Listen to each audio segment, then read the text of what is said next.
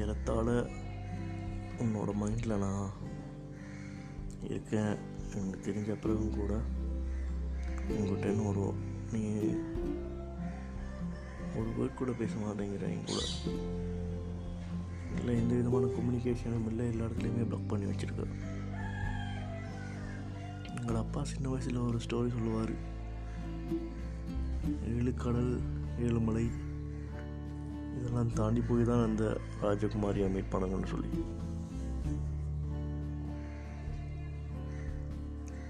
அப்போ கூட அங்கே ஒரு டைனோசரோ இல்லாட்டி ட்ராகனோ இருக்குமா? அவரோடையும் ஃபைட் பண்ணணும் இவ்வளவு காம்ப்ளிகேட்டடா ராஜகுமாரி? ஏன் இவ்வளவு காம்ப்ளிகேட்டடாக மாற்றி வச்சுருக்கீங்க?